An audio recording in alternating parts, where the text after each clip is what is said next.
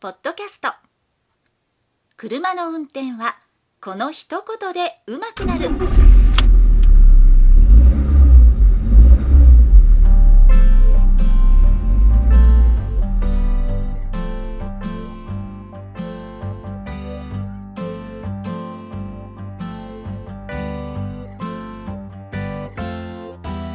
この番組は車の運転に悩めるあなたを応援します。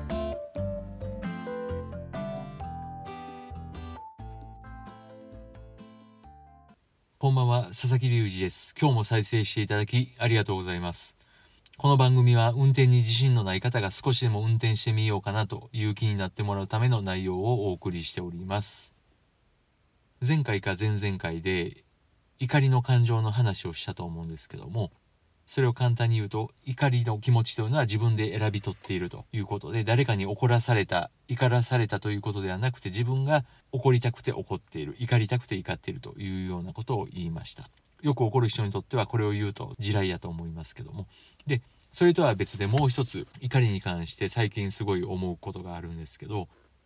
病は気からという言葉がありますよね。これは心と体は密接に結びついているので内面が弱ければ体も弱くなるよというようなことなんですがちょっとこれを言い換えると病は怒りからっていうことかなというふうに思うんです。でこのよく怒る人はやっぱり体調が崩しがちな人が多いかなというふうに思います。やっぱり怒るっていうことは体にすごい負担がかかることでもあるんで、まあ、その怒りを原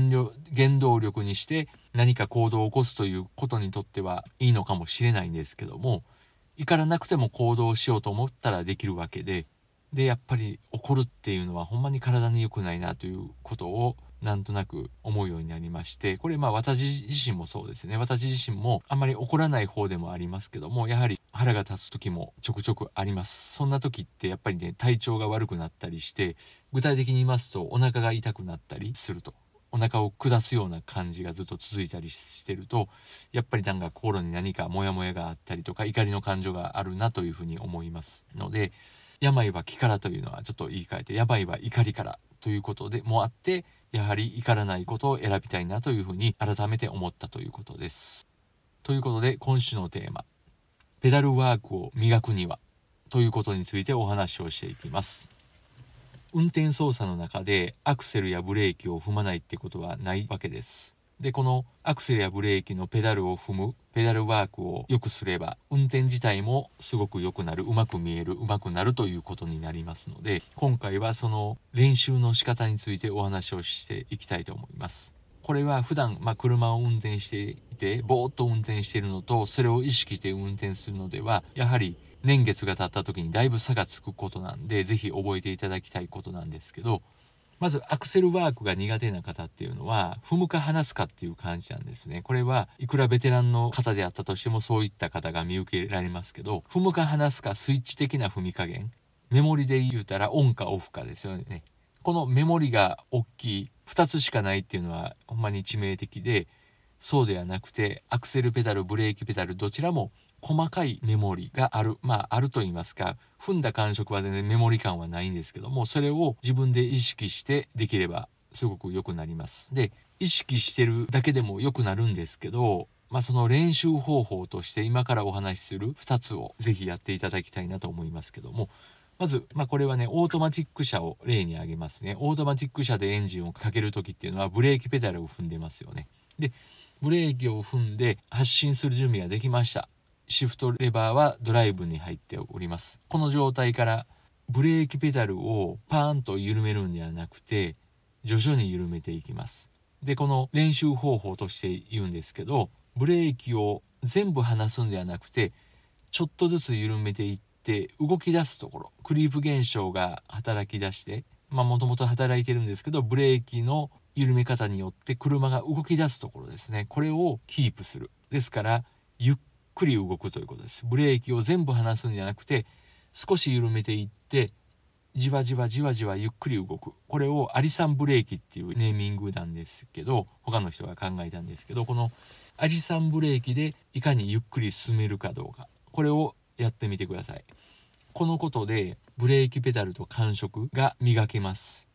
ブレーキをバーンと全部離すんではなくて、緩め加減っていうのが身につきますから是非最初のうちはこれを繰り返してブレーキを緩めてゆっくりゆっくり動くできるだけゆっくり動く止まってしまったらもう少しブレーキを緩めてゆっくりゆっくり動くということですから、まあ、普通の一般道では危ないですからあまり車が来ないようなところで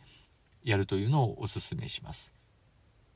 でその後ですねアクセルワークの練習になるんですけども今度はブレーキを離してアクセルに足を持っていきます。この時に何も踏んでない状態クリップ現象で動いている状態から少しアクセルを踏み始めて少しだけクリープ現象何も踏んでない状態よりも速度を上げた状態をキープする。アクセルを少し踏むことで燃料が少しだけ吹かれます。この燃料が少し吹かれてるところを意識しながらゆっくりゆっくり進んでいくと。いうことをやってみてください。これで繊細なアクセルワークがだんだん身についていきます。でアクセルはもちろんのことブレーキペダルを踏む時も床にかかとをつけるというのがもう基本です。足が小さい方は床にかかとがつかない方もいらっしゃるかもしれません。その時は軽く床にかかとが擦れるかなっていうぐらいでも大丈夫なんですがやはりブレーキを踏む時でも床にかかとをつけることで足が安定しますから足を完全に浮かした状態でブレーキを踏むと繊細なブレーキはできないのでアクセルは当然ですけどブレーキもかかとを床についてやるということをお勧めしますし今の時代の運転はそれが基本となってますから昔の時代と違ってアップデートした運転の仕方としてはかかとを床につけてブレーキも踏むということになります。まあ、ちょっと話ずれたんですけどあとペダルワークで大事なのがアクセルやブレーキの緩め方です。踏み方っていうのをどうしても意識がいくと思いますけども緩め方も大事でスパッと緩める時もあれば逆にじわっと緩める時も結構あるので緩め方っていうのをぜひ意識してその発進の時もそうですよね。発進する時にパーンとブレーキを離すんではなくてじわっとブレーキを離す。緩めていくということを意識して運転すればペダルワークがすごい良くなりますので、ぜひやってみてください。ということで今週はこれぐらいにしておきます。最後まで聞いていただきありがとうございました。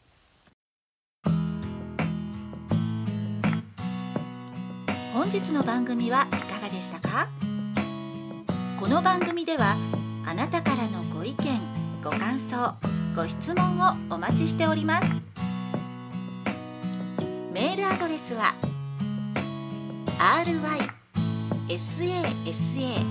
アットマーク gmail.com ry の y はワイシャツの y それではまた次回をお楽しみに